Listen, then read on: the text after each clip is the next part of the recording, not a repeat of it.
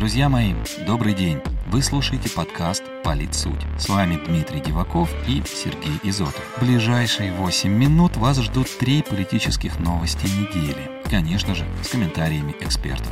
Это уже 14 выпуск нашего подкаста, и сегодня мы расскажем о возможности встречи Путина с Зеленским, возможной четверке партий, которые пройдут в Госдуму, и возможных поправках к закону об иностранных агентах. Диалог на нулевом уровне. Смогут ли когда-нибудь встретиться Владимир Путин и Владимир Зеленский? Новость первая.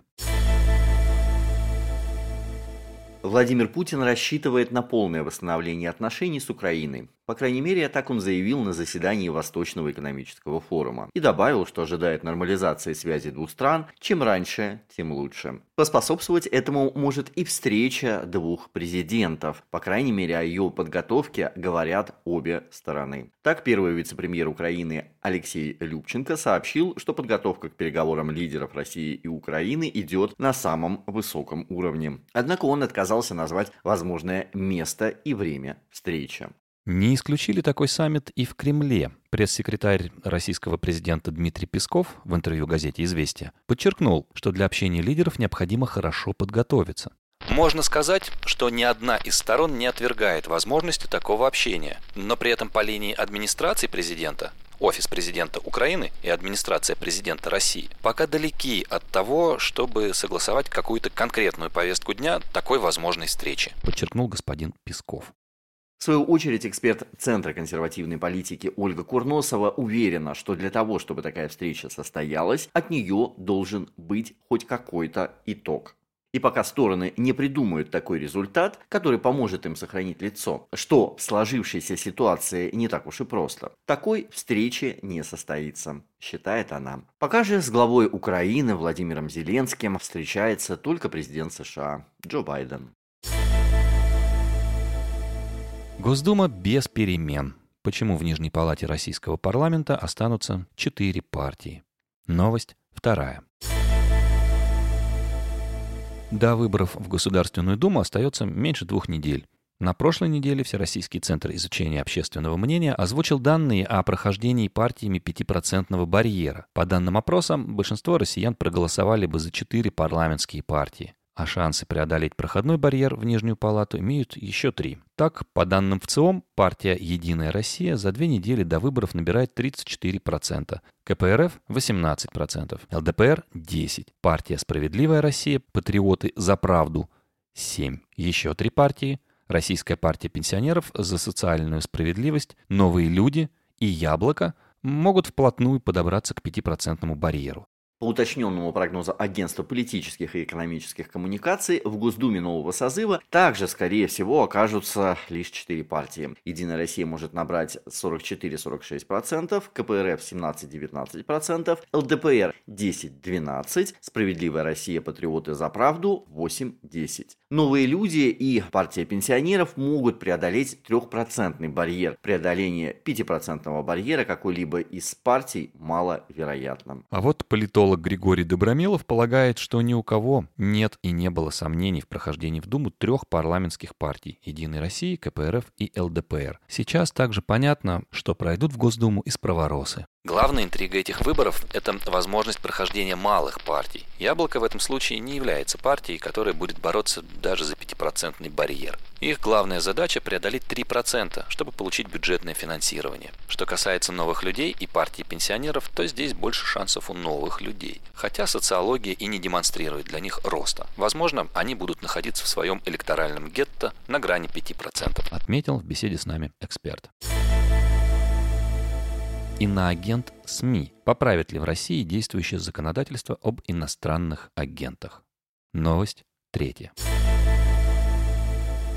Представители российского медиасообщества обратились к президенту и Минюсту с предложением внести поправки в действующее законодательство об иностранных агентах. В своем обращении главные редакторы ряда российских СМИ предлагают 12 поправок. В частности, речь идет о том, чтобы присваивать такой статус только по решению суда, а также исключить из законодательства положения, связанные с произвольным применением права, например, конструкцию «может быть». Авторы обращения также предлагают упростить отчетность для иноагентов и прописать порядок снятия этого статуса, а также запретить признавать журналистов, работающих в СМИ иноагентах, иноагентами-физлицами, поскольку эта практика нарушает принцип запрета на двойное наказание.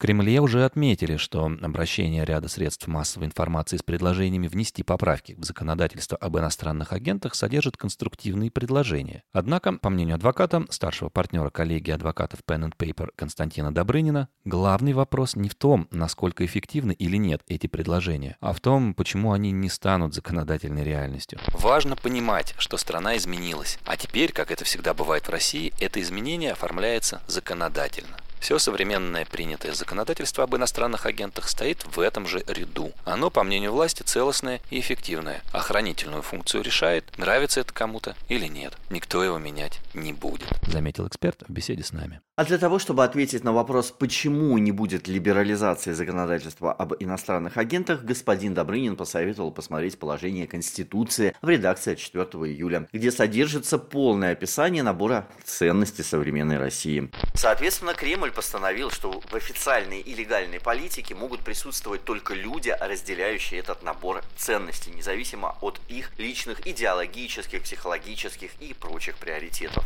пояснил адвокат. Эксперт добавил, что по этой логике все люди, которые отрицают конституционный консенсус хотя бы в деталях, не имеют права присутствовать в любых органах власти любого уровня. И если они все же хотят во власть и делают для этого что-то осязаемое, то к ним применяются санкции, уголовные или административные, в соответствии с современным новейшим законодательством, разумеется. А СМИ, поддерживающие таких людей или разделяющие подобные взгляды, вполне могут быть признаны иностранными агентами.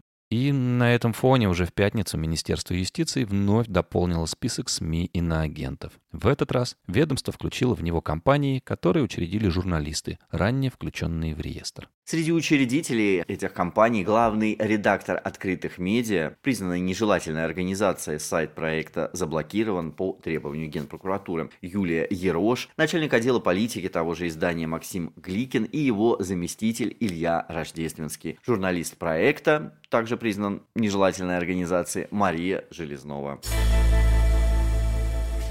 И это были все новости на сегодня. С вами были Сергей Изотов и Дмитрий Диваков. В следующий понедельник мы обсудим с экспертами уже новые события внутриполитической жизни страны.